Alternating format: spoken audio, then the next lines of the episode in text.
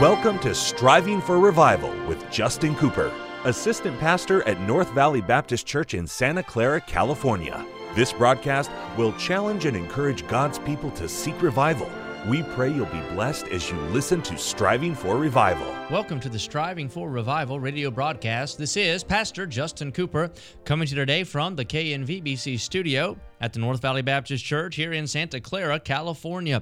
My, what a privilege it is to have you join me for the broadcast today. What an honor is mine to take the King James Bible and to share with you some eternal truth from the very Word of God. I'm praying today that God will speak to your heart in a very personal way and it'll just be unmistakable, very obvious that God has met with you. Now, every time we open the Bible, we know that God is speaking to us. Now, the key is to tune in, to open our ears, so let the Holy Spirit of God fill us, give us some wisdom, some insight, and to glean what God has for us. We've been studying here in the book of Hebrews, and we've been going verse by verse. We're in chapter number two, just at the beginning of the chapter.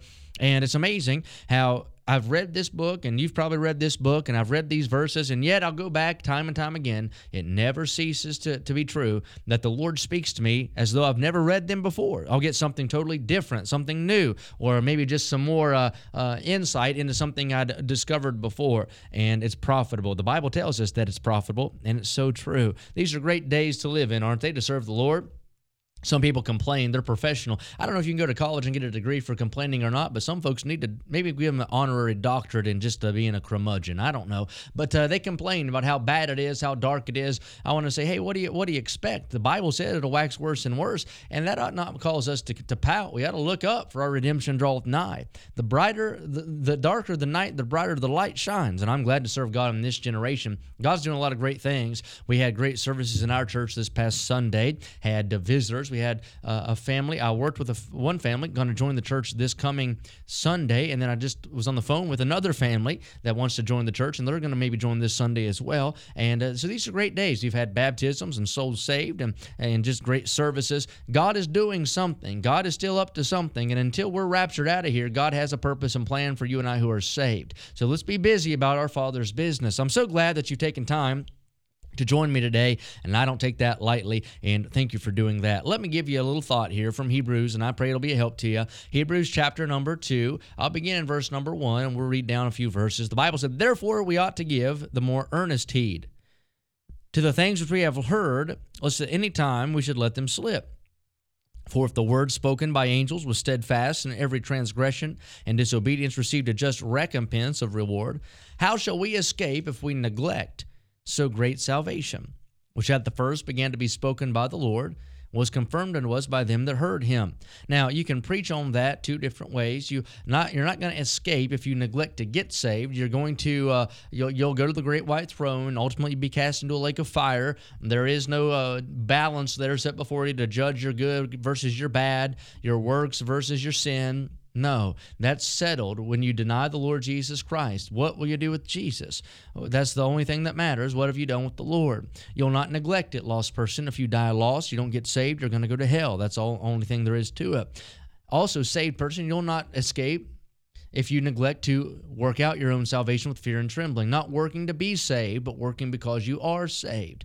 One day we'll stand as well at a different judgment, the judgment seat of Christ, and we'll be judged according to our that's right, according to our works, and we'll receive that just recompense for what we've done. Now, the Bible talks about gold, silver, precious stone. Those are things that'll be uh, blessed and uh, uh, things that'll be rewarded well at the judgment seat of Christ. And then there's wood, hay, and stubble, and I don't want to do that. It's not necessarily the amount, the quantity of what you do for Jesus, but the quality, the sincerity of your heart, and the motive behind it and how faithful you are to serving the Lord. Verse 4 God also bearing them witness both with signs and wonders and with diverse miracles and gifts of the Holy Ghost according to his own will. That uh, talks about how in the Old Testament time, especially, and in the uh, former part of the New Testament, the Jews require a sign, the Greeks seek after wisdom, and God confirmed much of his message through these signs and wonders. Now, these signs we know today have ceased. Nobody speaks in tongues today. That's a false doctrine. If they're speaking in tongues, they're, they're, they're they're they're disobeying the Bible. They're following a different spirit. We have a Bible. We don't speak in a heavenly language. Uh, you, you say, how, how do you know that? Why? We have a completed Bible. It tells us there when that which is perfect which is come, that which is in part should be done away with. We have a Bible now. I don't need a sign. I've got Scripture. I don't need someone to blabber. I've got the Bible.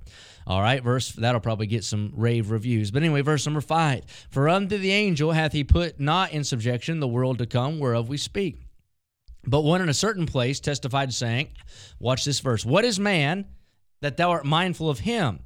Or the Son of Man that thou visitest him. Now, this is an Old Testament reference. Thou madest him a little lower than the angels. Thou crownest him with glory and honor, and didst set him over the works of thy hands. Thou hast put all things in subjection under his feet.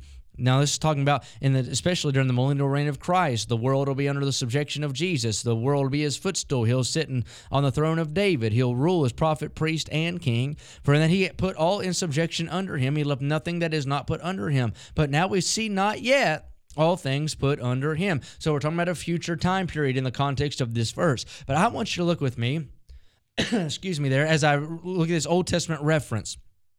Much of the book of Hebrews carries within it Old Testament references. Why is that? Well, because the title. The Bible book here, Hebrews, is written to, you guessed it, Jewish people.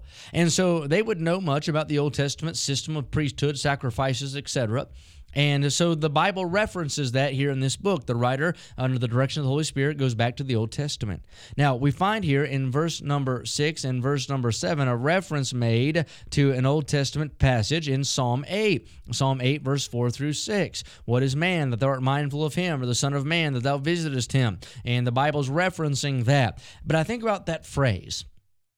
And I want to try to make it as practical and applicable to you as I can. So I want you to think with me of that phrase, what is man? Watch what it says, thou art mindful of him. Can you imagine? I mean, can, can you can you comprehend the fact that the God of glory, the God of eternity, the God of all, the God that is God, is mindful of man?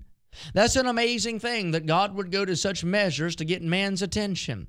That God would orchestrate such a plan to get man's redemption that God would go to such great lengths to pour out his wrath, yes, also his mercy upon this world, so that man might look unto Jesus and be saved. What is man that thou art mindful of him? All the testing in the tribulation period, all of the testing in the Old Testament, all of the uh, miracles in the Gospels, all of the preaching done by the apostles, all of the convicting prick of the Holy Spirit, all of the mighty reviving and power of God. What is that? It's a reminder to man that God is mindful of man. But think about this. We can take it and be even more specific. God is not just mindful of man, God is mindful of me.